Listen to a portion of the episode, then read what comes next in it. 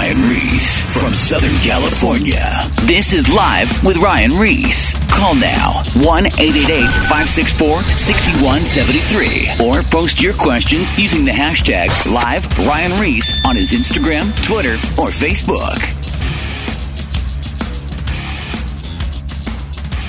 So, I think we, We could be live. Okay, we are live. now. It's go What's time. up, everyone? It's time. we to had some talk and technical sing. difficulties, but we are live. Woohoo! Excellent. Well, listen, if you just tuned in, I don't know what you guys heard, but we were sitting in the studio waiting to see what was going on. But you, we are live. My name is Ryan Ries, and I have my two good friends in studio two nights. Josh my name? and Lacey Sturm. Oh, what's Yeah. up, buddy? Was that right? That's right. exactly right. Boom. You know, I almost said Strum. Because we Because said it a million confused me. times. You confused me. Josh was trying to mess you up on that. Well, I'm, yeah, you did mess me up. Well, I'm excited you guys are here in town. And uh, we're going to talk about a bunch of different things tonight. We're going to talk about your new book. Yeah. We're going to talk about The mystery. The Mystery, the new book that's been out for how long? It's been out for a couple months. Yeah, it's been out since October. Okay, so that's new. We're going to talk about that. We're going to talk about your album. You guys just got off tour. You have that song Raw out, which has a pretty interesting video. It's pretty cool. Has our friend Annie Lobert in it as well. Yes. And I want to talk about She all those that things. video. So, and we have already have phone calls coming in. So, before we get into those phone calls, let's just start with the book. What you already had one book came, that came out. It was called The Reason, Yeah. and that was epic. My wife personally read the whole thing quickly. I think you sent her a copy of it, and uh, she read it. She loved it. And then, what was the whole theme of coming out with this new book, The Mystery? Well, it's about uh it's really meant for um rela- people dealing with questions about relationships and I don't think there's a lot of content out there about emotional purity. Um I don't even think that I don't know if that's a word. I just kind of made that up, but but but if you can have an emotional affair, then you need to learn how to have emotional purity. And I think that people know what emotional affairs are sort of. Maybe they don't. I didn't really know when I was involved in one, but I talk about the subtlety of um, just being exposed and out there and wearing your heart on your sleeve and saying whatever you feel and whatever you think and being led by your emotions and letting that tell you what truth is and and how it, got me tangled up in uh, in um, an emotional affair and how uh, it was very destructive in every way and I ended up in the same place I was in the first book. Uh, I was more suicidal in this book than I was in the first, and very much closer to um, to committing suicide. And again, the Lord, you know, showed up and rescued me from that moment. And I write about that, and and the the most important thing to me in the book is showing the process of first helping somebody feel understood who has found themselves in that situation. Um, because I didn't, I mean, if I had heard somebody was in an, an affair, especially if they were a Christian, I would have been like, well, you're just wrong. you Yeah. know, just like, and I'm not talking to you. And maybe that was right 'cause some of my friends did that. And I think to me in that time, and, and that was what they should have done, maybe. But um, after my experience, when I see somebody who's going through that, my heart just is like, you know, just wants the best for them and wants them to have the fullness of life and doesn't want them to get ripped off at all and or I don't want them to be deceived in any way and and for me I was totally deceived and I thought I was following when you're deceived you don't know that you're, You're following a lie Yeah. you think that it's right you would jump off a cliff for it maybe like I would you know Right. um, and it was totally a lie. And so when I came out of this place of deception and realized I don't know right from my left, I don't know what's right or wrong anymore. I thought this was right. I almost died for it. And uh, here I'm realizing it's wrong. So uh, how can I know right from wrong? And I questioned my faith in God. If I don't know this is true, then how do I know that's true? And um, and learned a lot about um, how to how powerful my choices are, that I actually have choices. And a lot of times we feel like in our addictions or in our mess, our pain, our, you know, just dark hole that we feel like we find ourselves in, we don't feel like we have any choice in the matter. We don't feel like we have a choice to get out. But I actually realized I have a choice. In our unbelief, even my struggle and doubt with God, can I just choose to believe? And I didn't realize I actually have a choice. And it's like similar to when you're in a marriage and you don't know, you don't have the feelings you had before. Can I choose to honor what I said in the first place? And you know, even in the um, on the record on Life Screams, I talk about a lot of this stuff that I wrote about in the mystery. Um, I talk about that choice on the song Faith, um, having to choose what I knew was true at one point. You know, one of the lyrics says, My heart's a liar, but I used to know the truth. I have decided I'm going to follow through. I'm going to gamble and fall in love with you. And that's about my choice to have faith, even when I didn't feel like God was close or didn't understand if he was real anymore or if I just made it up in my head all along. I think a lot of people actually, I know for a fact, a lot of people struggle with that, with that doubt. Even longtime believers, it's like they start getting that, mm-hmm. that deceived and they don't even, people don't even know it. And, but like you said, like, like you broke that down, you're like, I was feeling deceived. That means like I was believing the lies and so many people struggle with that but there is there's a choice you have to make is that you have to press into god and well, have him show up well it life. is the most humbling and it makes me tremble like kind of fear god in a way to think that i could think 100% it's right and realize in a moment i was wrong all that time it makes you tremble and humble yourself and say, Can you please tell me if you see anything that I don't see? Because I'm going to listen to you even if I don't want to, because I need, you know, and that's what I go through in the book. I, I get into a relationship with a pastor and his wife who are like a mother and father to me. And I ask them for that. I, and I say, Look, I, I deceived myself and I pushed every good voice out of my life. And if you tell me something in my life is wrong, I'm going to listen to you even if I don't believe it right then or if I don't mm-hmm. feel it or understand it, I'm just going to listen to you. And there were so many miracles that happened in my life of peace, of of just blessings that came when I humbled myself and listened to what they were saying, even though I didn't get it all the way. Especially when I met Josh. So I talk about meeting my current husband, Josh, um, of eight years. Sturm. Sturm. Sturm. Josh Sturm.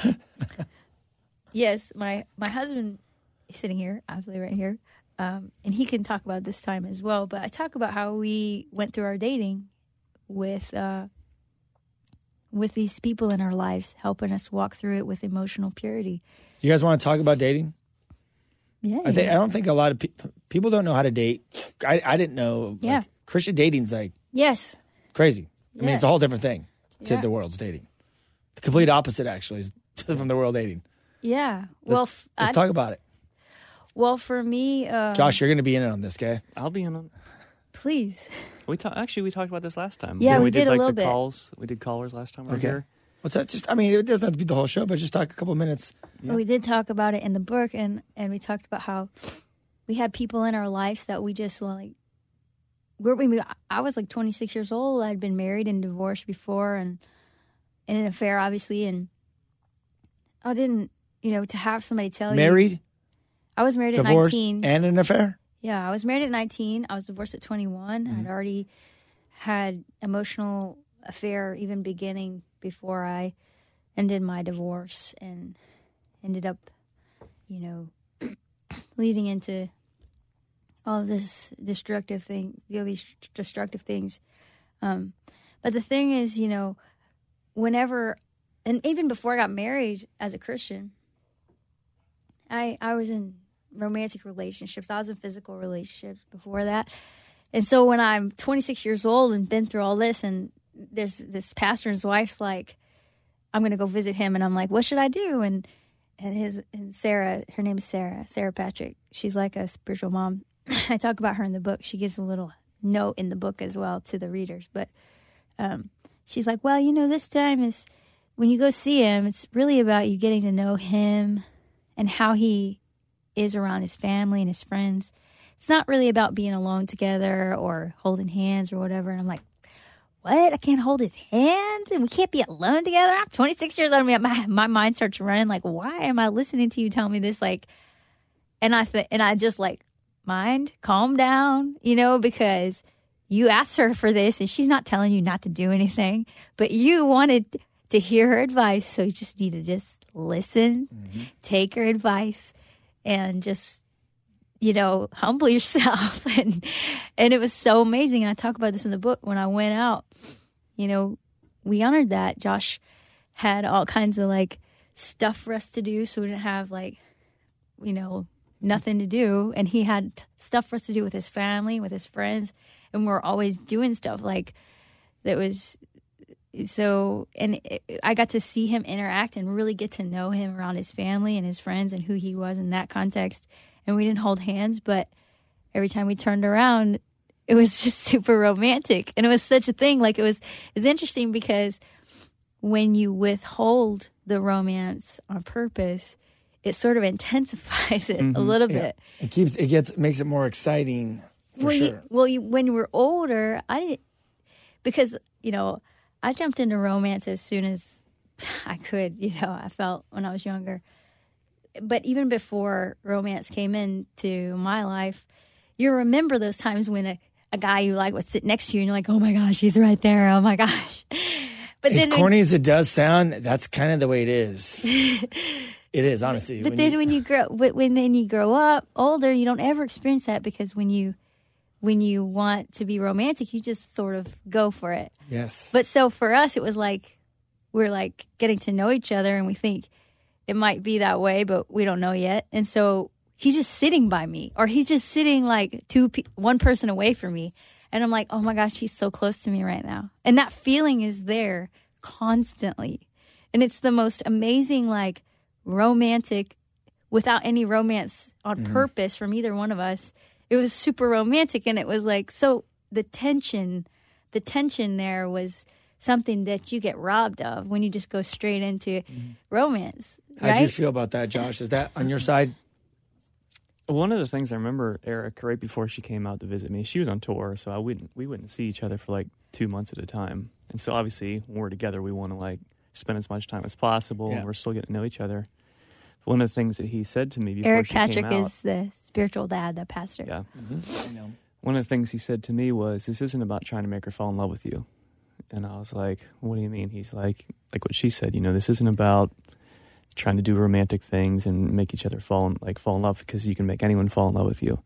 And when I heard him say that, it was just such an interesting concept because like that is kind of what we want, you know what I mean? But the problem with trying to make someone fall in love with you is more about the game of getting them to fall in love with you. You don't even know if you're in love with them, but you're just like, I just want to know if I can get them to fall in love with me.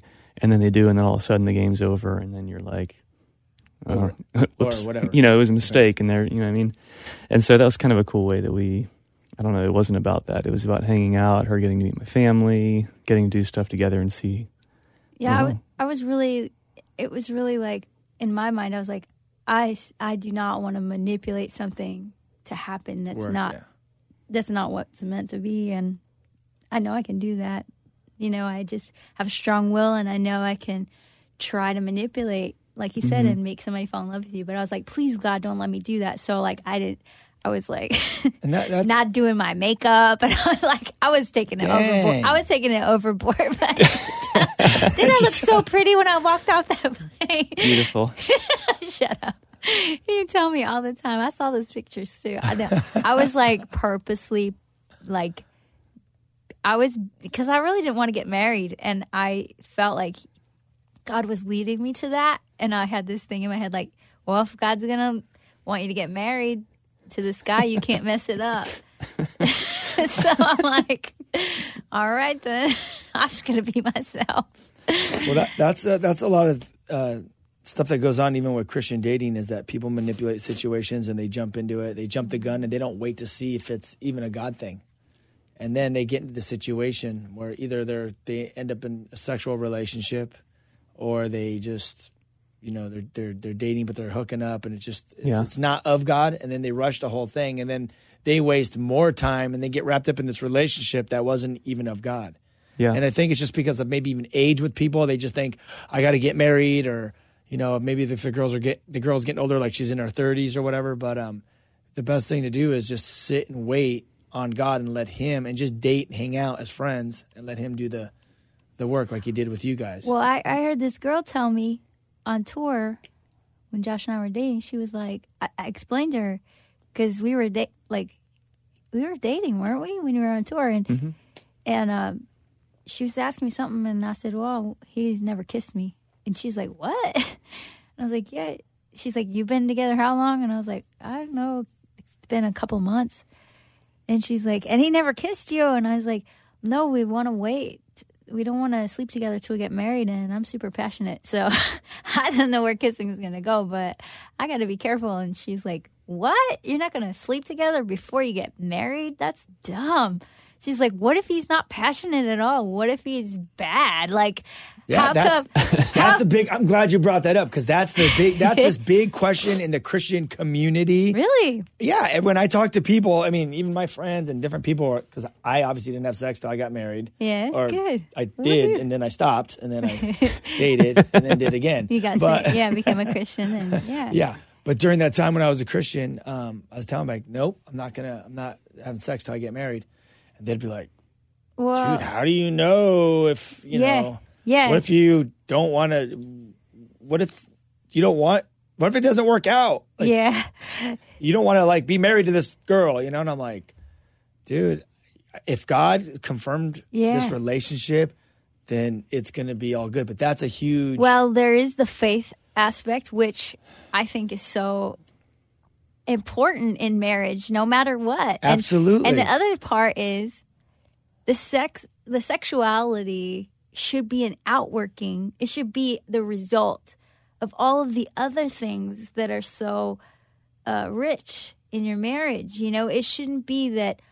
Oh well, let's see how we work out physically um, together it should be a natural progression of how you work out emotionally and spiritually and you know as as humans as human souls and spirits that you like i can see he has passion when i see him play guitar when i see him pray when i see him you know like i can tell in certain ways. There's things you can just see you know and you know that's just to me to to you know that part of your life is um, something that's vulnerable and it's something that needs to be worked out in the context of i'm not leaving you we're working this out together mm-hmm. you know because you're just and that's what's so beautiful and pure when you're in that situation is that there's no shame or embarrassment there's a lot of laughter and silliness in that area because you know you're forever. You you know, I'm gonna stick with you. We're gonna. This is nobody's seeing this like but us, and mm-hmm. and so even no matter what you go through in that area of your life, to continue on and to be like, uh, you know, we're committed. I don't know. It it it makes it different. Every, but see, everything's backwards in the world. Yeah. So what you do is in the world is you go and you sleep with it. You see a girl, she's mm-hmm. hot.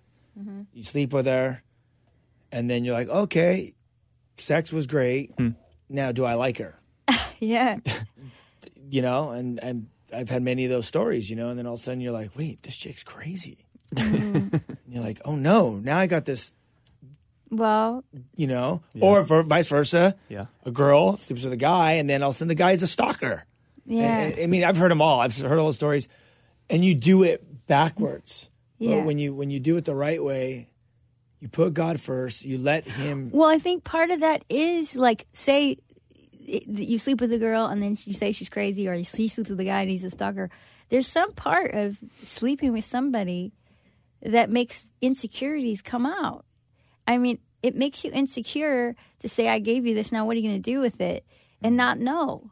And so, what's beautiful is when you sleep together in security, it's like you don't have to deal with that, mm-hmm. trum- that anxiety. Mm-hmm. It's it's it's Well, it's a bonding too. It's a bonding too. Yeah, so that yeah. you, there's that attachment. it does something in your soul. It- yeah, there's an in- attachment. there's a soul attachment that happens. So the craziness is because you know, I mean, there are like lunatic people, but then there's like attachment that you're sleeping with someone and, and that girl becomes attached. Yeah, and then God can totally heal all of that. And obviously, Mm. I've seen him do that, and he can restore all that stuff. And Josh and I both have our stories of God restoring us. Well, tell me this: How'd you know? How'd you know that he was the one, or who who found out first from God? I mean, there had to be some kind of confirmation. I and think it, he Oh, I had a found pr- I had a pretty clear confirmation. what happened? How? Can I tell a story? Yes, please. What's in your book? So Hey, if you just tuned in, this is live with Ryan Ries. I have uh, Lacey Sturm and Josh Sturm in studio. See, I keep wanting to say the other one. don't say the other one. Strum the guitar, please. No. Anyway, how'd you know? Well, it's gonna sound like a stalker type thing, but It's not. So he was crazy. I had a no, I had a dream that uh that we were married, and I didn't even know really know who she was. I, we had played a show with Flyleaf a long, long time ago, and I had this dream that this girl rolled over and kissed me and said I love you, and then rolled over and said goodnight. you weren't even dating? No, and I didn't even know her name because Did you recognize her? Is, was it her in the dream? I just woke up and I was like, Lord, that was my wife. And I was like, I think that was the girl from Flyleaf. I didn't even know her name. So I literally Googled girl from Flyleaf because I couldn't remember her name.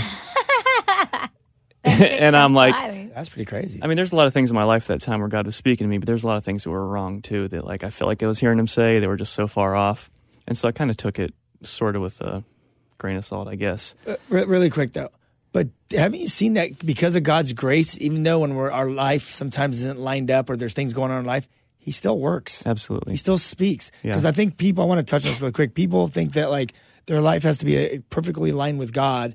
That's the only way He's going to speak to you. He'll speak to you in the middle of your sin, Oh yeah. Yes. halfway through it.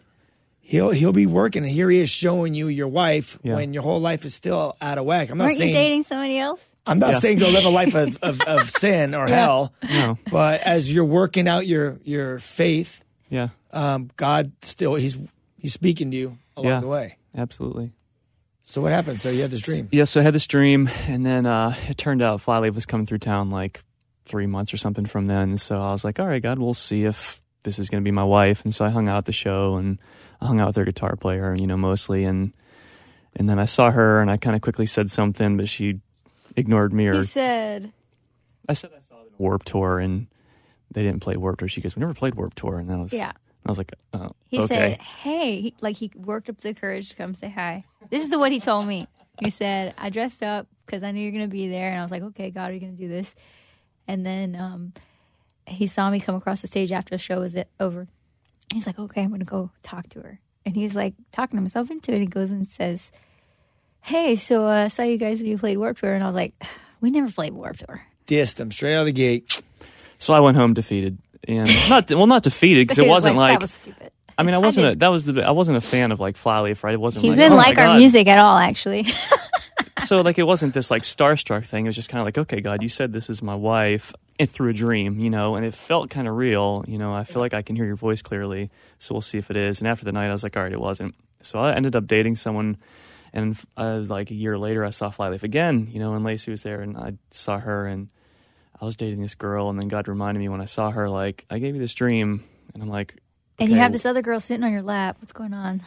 so like fast forward another year ahead So now we're at three years. three years ahead at least um, i wasn't i was single and i was kind of just i don't know it was just kind of a hard time in my life and i was just felt really lonely and a friend of mine wanted to go to go see flyleaf in cleveland and i'm like i don't really feel like going she's like begged me to go to the show so i went and i was talking to their guitar player again because i I love gear and guitar. and Lacey came over and joined the conversation. She asked me about my tattoo, and I'm telling her about it. And we started talking about like Did Pantera. you remember him? Him? Did you recognize No, him? I just No. saw his tattoo and wanted to know what it was, what it meant. Yes, we're talking about tattoos, and we start talking about Pantera, and then we're talking about Jesus, and I'm like, she's really cool. And like as we're talking, God's reminding me of this dream He gave me. And so anyway, that that night is kind of what started our actual talking to each other, and we kept in communication, and then all this stuff about dating. But I didn't tell her that I had a dream that she was my wife until I asked her to marry me, because over the course of that year while we dated, a lot of people told her they had a dream that they were going to marry her, Oh yeah, and they were crazies, you know. So like rock star life. yeah, but it wasn't that. I was just, I was like, okay, God, you know, when this thing actually is fulfilled is when I'll tell her that. So eh, during my proposal, I actually told her the story for the first time. How many years ago was that from when you when you had that dream? We dated for a year. But how, wait, when did you have the dream? How many years before that? It was probably like three years till I Three years. till it actually happened. Dude, that's insane. But God's faithful. You know, I, I met Crystal, my wife, on the beach 10 years before. She doesn't remember meet me. Wow. Did, I- did you know that? I met No. her. Okay, so she was, she was, uh, I was coming back from surfing down in San Clemente on Cotton's Point, and then her and she was actually hanging out with one of my brother's friends at the time, and they were walking down the beach, and I was coming up, and I walked up, and I'm like, "Hey, what's up, Brandon? How you doing?" And she was with him, and he's like, "Yeah, this is this is Crystal," and, and I said, "Hey, you know, hi or whatever," and then we crossed paths. Wow. And ten years later, when I met her, she has she has no rem- she has no uh, recollection of meeting me, but uh, I met her on the beach ten years before That's that for like a split second. Wow. Isn't that weird? That's crazy. That's crazy. that is pretty That's crazy. cool. So here you guys are, same kind of situation. Three Yeah. years, you meet her. She is, she doesn't remember you. Yeah. I guess we're not very memorable, right? I guess not. well, I have I have a story on my other side. so what happened with you? Yeah. Well, I I didn't want to get married. I had my heart broken, obviously, and I was like thinking. Part of it was I had been married before, and I thought, which I didn't realize till later, I was didn't think I deserved to be married again, sort of, which I didn't realize that was the thing. But there was some a little bit of religiousness, I think, in me not wanting to get married. But I thought I was just being, you know, radical and saying, I want to do something crazy for you, God, and I'll never get married. Because I just love that idea, you know.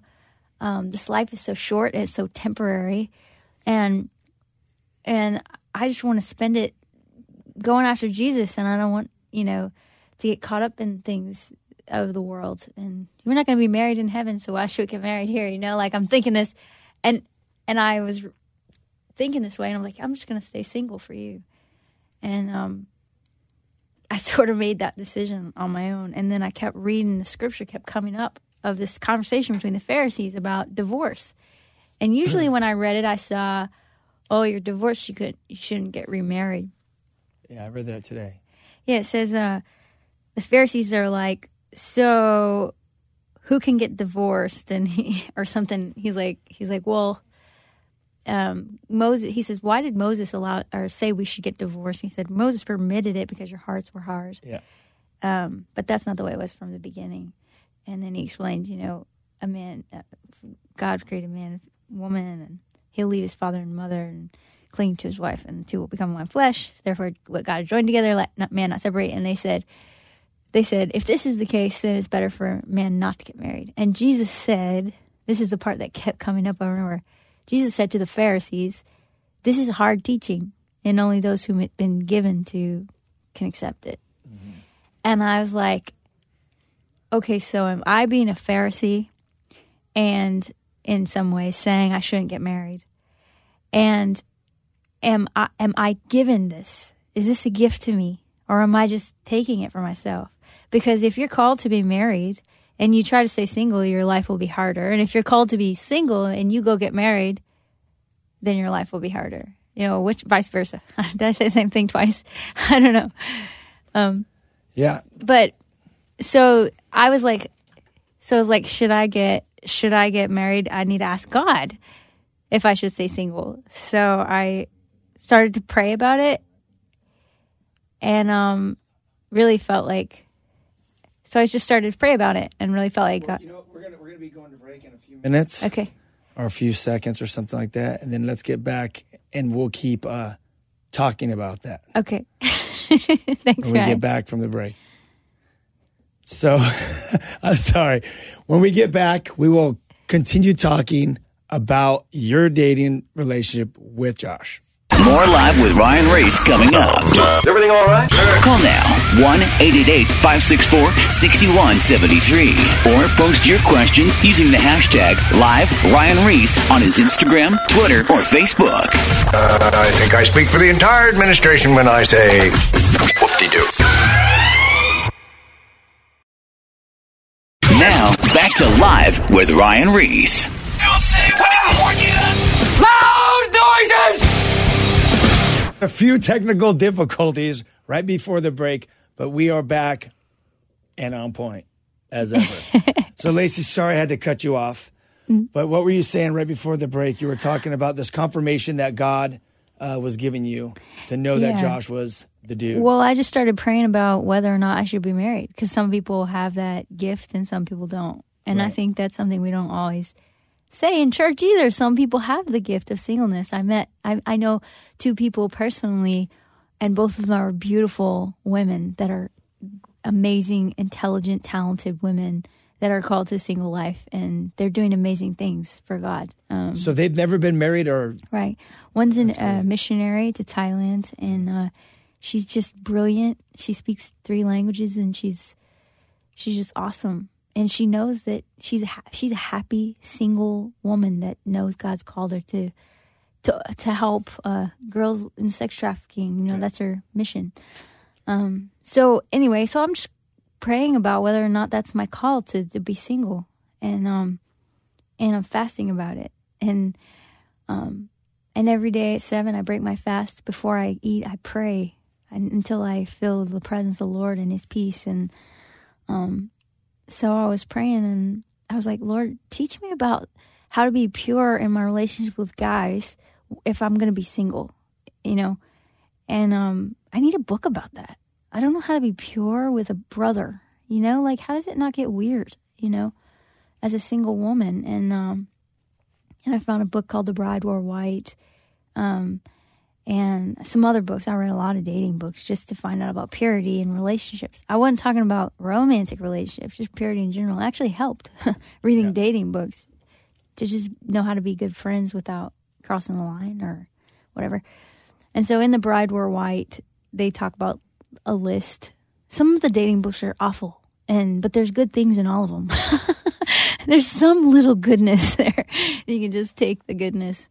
Um, but that one, you know, this part, I didn't want to do it. I was like, that's dumb. I don't want to get married. So I kept, I'm not going to make a list of somebody I want to marry. I don't want to get married. no? Okay, because I heard I've heard you say this before. Did the dating book say to make a list Yeah. of for like a guy that you're looking for? Yeah, what you want, husband. I, I made a list too after I heard you say that, you did? and, and it worked. But go ahead and tell me your list. Well, it's a lot of things. Yeah. Uh, it was just like 60 things. I was making fun 60? of. I was making fun of the many. list. I was making fun of it. I was like, I don't want to get married. Okay, fine, I'll make this. Because I kept feeling like God was telling me, you need to make this through different things, you know? Yeah. I, like one of the things was I opened the book the next day trying to skip the chapter, and it opens to the chapter, and the first sentence of the chapter is from a girl's testimony. I didn't want to make this list because I didn't want to get married. I'm like, okay, God, I'll make this. You read this attention, chapter. And so I just made fun of it. Like, fine, want make me a list? I'm going to make the w- most hard thing in the world. Like, you can't answer it unless it's a miracle.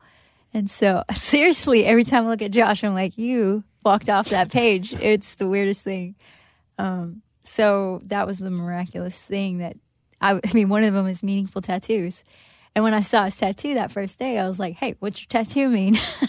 and he's like, tells me about the symbolism of the pelican on his arms, Catholic paintings, the mother pelican in a time of famine uses her beak to open her stomach and feeds her babies her flesh and blood. So she dies and they live and it's a symbol of christ. Oh, Yeah, dude. i'm like really? It's I'm about sold. jesus? You have any other tattoos? And we started talking about pantera. He needs to like metal music and jesus.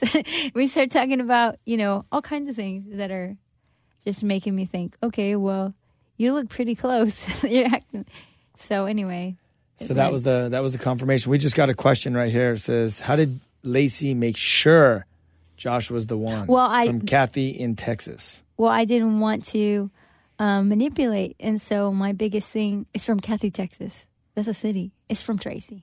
Hi, Tracy. I think it's Kathy, Tracy. Texas. Oh, Kathy. Okay, Yes, Katy.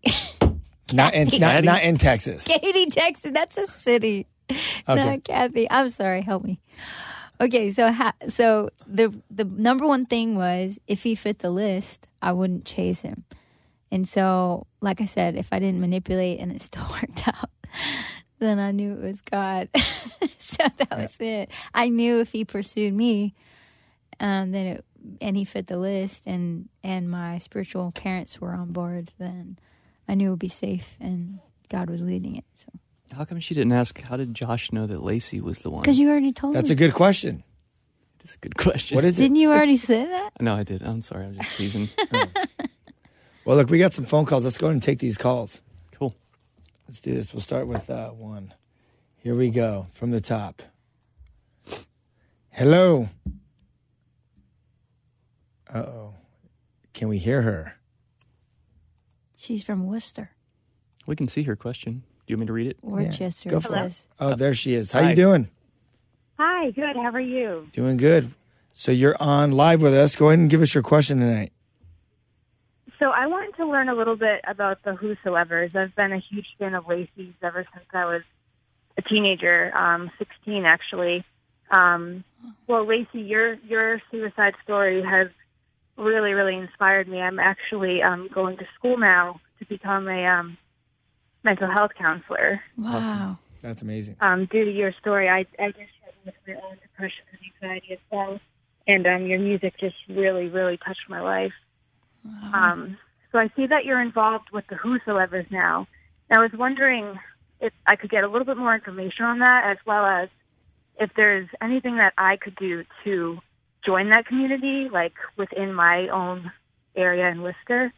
Is there something that followers can do um, The- outside of the Whosoevers that can support the, the group? The the way the way hi, this is Ryan. The way the movement was started was just um, a, bunch of friends that God put together. They, they we all came together and we just kind of st- started telling our story, and then from there it just started evolving, and then you know everyone started going back out on tour with their bands, and uh, you know the whole theme behind the Whosoever's movement is that everyone is just living out their call that God's called them to do where they're at in their community. So like we have, I mean, I get uh, we'll get direct messages from like goose whosoever's in Colombia. They're they're seeing you know what Lacey and Josh and Sonny and Head and all these different dudes are doing, just how God's using them in their life wherever they're at, and then they're just seeing what God wants to do with their personal life in our personal life in in their cities. So like whatever you're into, like so like you're you're you're out there in uh in your in your uh, city and you you're going to school to to help you know uh, people that are suffering with suicide. You have your story. Well, pray to God to open up doors, and then you are a whosoever's because you believe you believe in the verse that John three sixteen that whosoever calls on the name of, or I'm sorry, God so loved the world that He gave His only begotten Son that whosoever believeth in him should not perish but have everlasting life. Therefore, you are a whosoever. We are the whosoever's. It's a movement. It's a worldwide movement of people from all walks of life, all around the world, just living out their faith wherever they're at. Because sometimes we get calls like, we want to come over and join the movement. And it's like, dude, we're just doing what God's called us to do. You could do the same thing in your community Right. and, and that's that's how the whole uh the whole movement works but like as far as like the home office of the Whosoevers right now we're we're doing high school tours and we're planning to go all the way across the United States so when we go across the United States we're going to be reaching out to the movement of people in whatever cities we're going to to come and help out um you know do these high school tours. But it's Wow. it's it's pretty much just been like catching on fire and going out and living out your faith. Yeah, and, and you can support the Whosoevers by buying their merchandise off their uh, website, and and then you know if you really want to support and you have people that you know um, could be a part of your community, you know, living it out in that way, then you can get them shirts and get them gear and stuff like that, and it's just sort of a way to represent um, and that's how they kind of get supported. Instead of taking donations they actually sell merchandise and yeah it gets the word out and it. And it helps you to remember who you are too. So that's why i love the merchandise.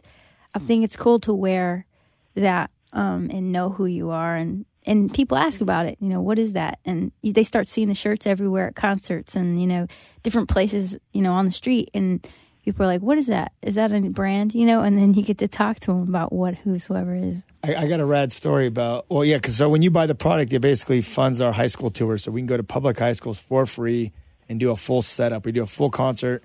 We have a band. We have free pizza. We have we even bought a cotton candy machine. Kids go crazy over that. It, it's like being on. Like we're bringing like the Vans Warp Tour to to you know public high schools. that's awesome But um, That's awesome. there was this dude. There was this dude uh, that was in a bar, and his friend um, it was basically follow. He's part of the movement. He he was wearing one of the um, one of the t-shirts. It was like a hooded sweatshirt inside this bar. They were seeing a band, and this friend goes, "Hey, what what what is the Whosoever's?" It was that Eagle t-shirt said Saints and Sinners. He's like, "What is that?"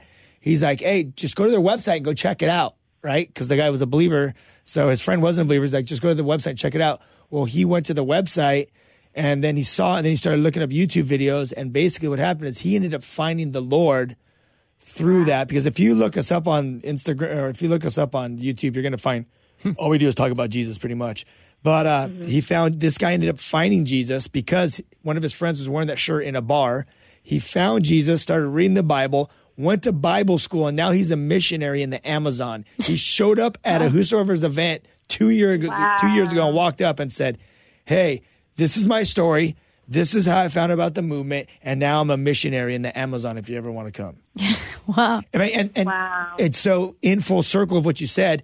Now, what is he doing? He is a whosoever. He's now a missionary in uh, in the Amazon, reaching out to the Indian community.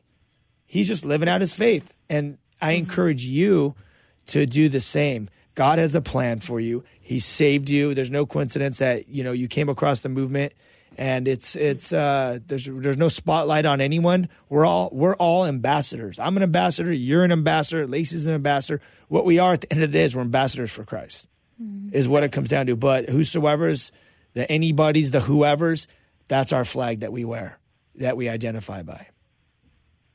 Great. Thank you so much. Nice Right to you. on. Well, nice to meet you online. All right, Thank right you. on. That's cool. Right Very on. cool. Well, here we go. Let's go ahead and take Jennifer from. Let's see. Jennifer from Reading. I like the whosoever's are counterculture. Mm-hmm. Counterculture cur- church. They are. It's crazy what God's been doing with the movement. How He's just kind of really been expanding it because it started off obviously with all of us, but now it's it's expanding into different genres of music. Mm-hmm. I mean, even now with you know uh, Allie reaching with Allie and Will Yeah. and the whole pop world, and just it's just That's awesome. The art world, surf, skate world. It's just those branches that are just going out and, and reaching those that those communities. So it's pretty epic. Yeah, it is. Let's see if we can get this uh, Jennifer on the phone here. Yes, Hey, how you doing, Jennifer? I'm doing well, thank you. Nice to hear from you. What's your question tonight? Well, you know, Lacey, uh, you know, I've been a dialysis patient for three years. Your music, your books have helped me along the way because I thought that once I got that sentence, it was like a death sentence. Wow. But you helped me look at it's God's purpose for me. But I was wondering, how do you, how involved do you have your kids in the church? Do they go to church every Sunday? Do you read them the Bible, like the kids' version? And how involved do you have them in the church? Well, can I ask you before I answer um, what what why you're asking me about my kids? You have kids? Is that why? Oh no, I've just I've seen how involved you have your kids in your life, Mm-hmm. Like on tour. Because I've seen you before you ever had kids, and Mm-hmm. and now how you're able to involve your kids in your music, with your music, in your. I've seen how you know you can bring them to shows and Mm-hmm. stuff like that, and how involved you have them. So you're wondering, wondering- you're wondering if I'm bringing them up to love God? Yes. Yeah, I don't think we can avoid that, but um, because we live that way every day, and we, you know, Yeah. I know that church, as far as it being a building, uh, when we're we do bring them with us. Um, they're they're three and five, and when we're Yeah. and I want to encourage any moms that might be listening to have three and five year olds. Sometimes it's really hard to figure out what to do with your two, three, and five year olds on Sunday when they don't want to go to children's because they're freaking out and they don't sit through the service very well.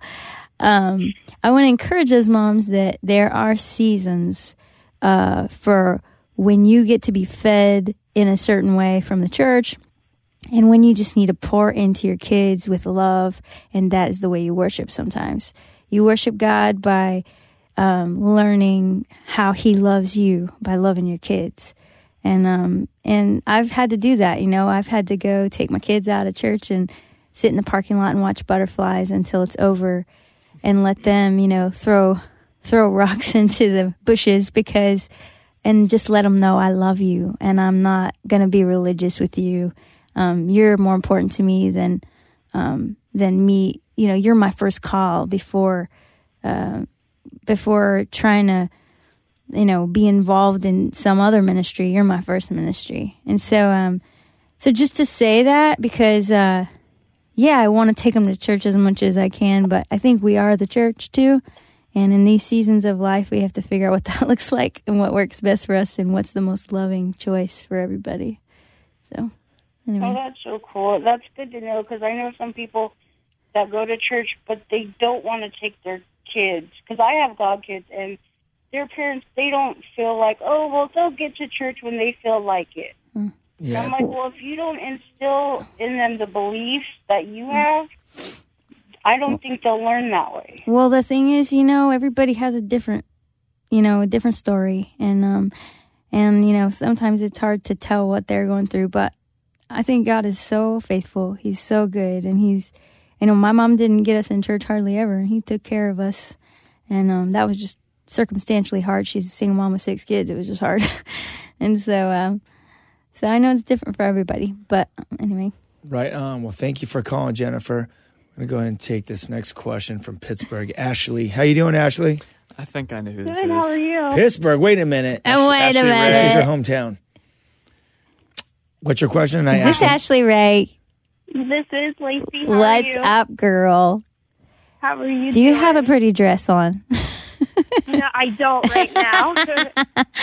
I like your dresses. Anyway, okay. Thank you. um, so I wanted to ask you, um, uh, my family, we've been have a lot of um, different type of, I guess, trials going on in our lives, just a lot going on, and um, it almost seems like there's not many good things that have been happening. It seems like a lot's been going wrong more than right. And um, just for like me and my parents, all of us, how to keep that faith um, in God together because when everything seems so wrong, just how do you look for Well, what's going to go right? well, I think the first thing you need to know is where you end and they begin. Um, you need to know what your call is personally, and then be able to have faith for God to do what He can do and the people around you. And that's a really hard thing to differentiate when you're family and you want to, you know, pull them along and you want to always help in any way. And sometimes God calls us to just, and I think this is was really hard for me to figure out is um is how to figure out well what is God calling me to do and um and how can I find my peace in Him apart from what anybody else is going through. I mean, this is something I learned daily in my marriage. You know, is there a way for me to have peace and joy when Josh is having a bad day, or when bad things are happening around me, when my kid's sick, or my my, you know, um, how can I keep my peace and joy and know that um, there are things that you know I can weep with those who weep, but then I also have to keep my joy um, and stand up and keep my peace and follow peace in my life. And so when things are happening, we, you know, the Bible says when we're anxious to be anxious for nothing but to pray. And that sounds like such a simple cliche thing, but um, I think when you actually um, press into what that means, like um, it is a lifestyle, you know, of taking your thoughts and saying, I'm going to put faith over this. I'm going to choose to have faith over this fear. And I'm going to, you know, what Jesus did is whenever there was a temptation to, you know, he spoke the scriptures. So there's, there's all kinds of ways to feed your soul faith and feed your soul life. And there's also ways to feed your soul fear and feed your soul death. And, you know, sometimes that means, like for me, I, I can't listen to certain music or I can't watch certain movies or I can't, you know, and I just have, and it's a sad thing because sometimes I can't hang out with my husband because he wants to watch that movie or he wants to listen to that song. And I'm like, baby, I love you. I got to go to the other room. and he's like, I know, baby, it's okay. And it's, and it's okay to respect him and what, you know, how God's made him and to also respect how God's made me and know, well, I don't, I, I'm getting a little overwhelmed here. I feel like I'm taking on the burdens of the world, and that's not for me. So I have to go to the other room while you watch the news for a bit. you know, mm-hmm. I'm just gonna pray that everything that goes on that screen, God's gonna handle it the way He good ways, and I'm gonna walk into the room and you know play Legos with Joshua. You know, so we have to find those moments that we have peace in and pursue those things to know what we're called to and what we're not, and then just have peace in I think too that uh, sometimes those trials come because we're not in the right place where God wants us, and Mm-hmm. we don't have that peace. You know, we're like, why are we going through this? But maybe God's like trying to get us out of a, a situation we're in. You know, Mm-hmm. Yeah. I, I recently, you know, in the last couple, uh, last year since I got married and I had the triplets, and I've been talking about this a lot lately, is that I was teaching two times a week. I was going to the high school. I was doing the movement plus the radio show, and I was, and I was doing all this before we I got married and before I got pregnant with the triplets and then had the kids. So I had all this stuff going on, and I didn't have peace. I was like, I felt like I was in this trial constantly, like no mm-hmm. peace. I was there was anger coming up, and because I was trying to hold the weight of the world and trying to do all this stuff, mm-hmm. but what God was basically trying to do is like, like, say, dude, you need to like release some of these things and not mm-hmm. you can't do everything. And my first ministry is my wife and my kids.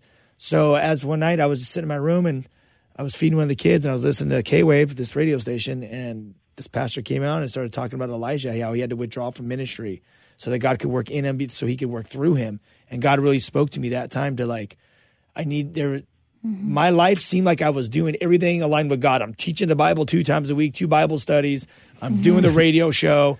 I'm mm-hmm. I'm speaking at high schools. I got my mm-hmm. wife and my kids. I'm like, God thinks I'm awesome. Mm-hmm. but really, God's like, dude, you need to like chill out and you need to go take care of your family. Like that was a season, Ryan. Now I need you to withdraw from those two teaching nights and and do this. And when I did that, I felt like I was in this gnarly trial for like six months. When I did that, all of a sudden peace just came. But then there's also people who are like, how could you?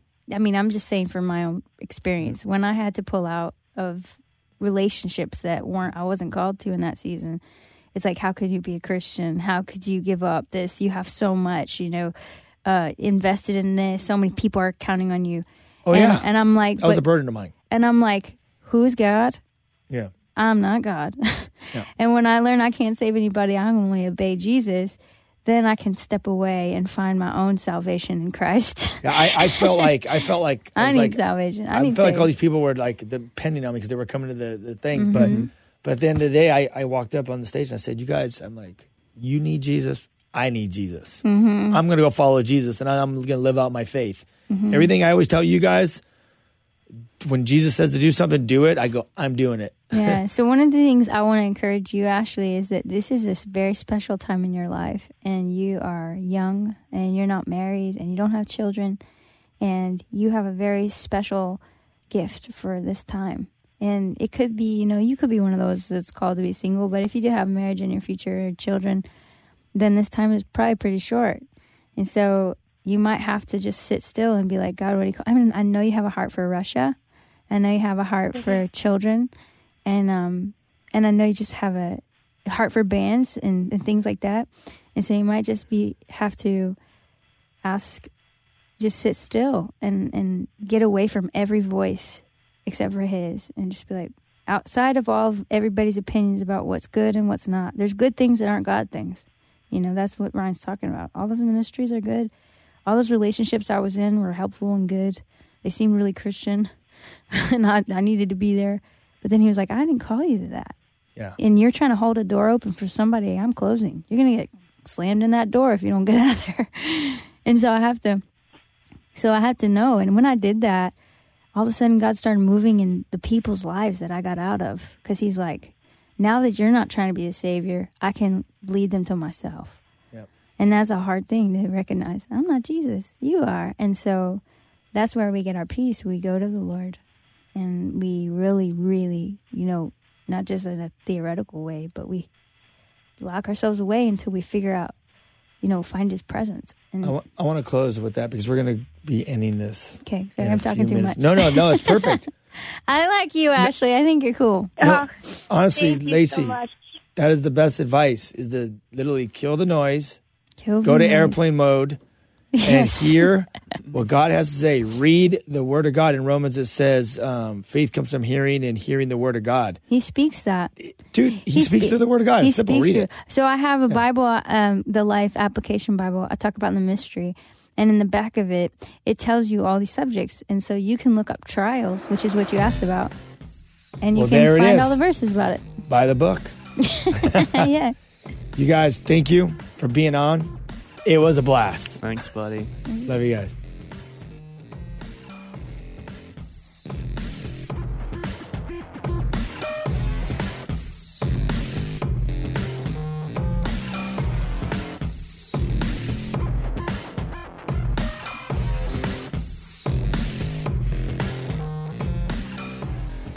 This has been Live with Ryan Ries.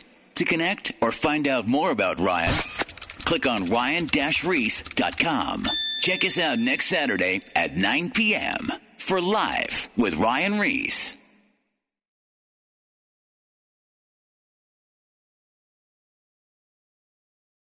Hello, my name is Adam Comer. And I'm Ryan Chittister. And we're the host of Life After Addiction podcast. If you or someone you love struggles with addiction, check us out, Life After Addiction podcast, and you can subscribe at lifeaudio.com.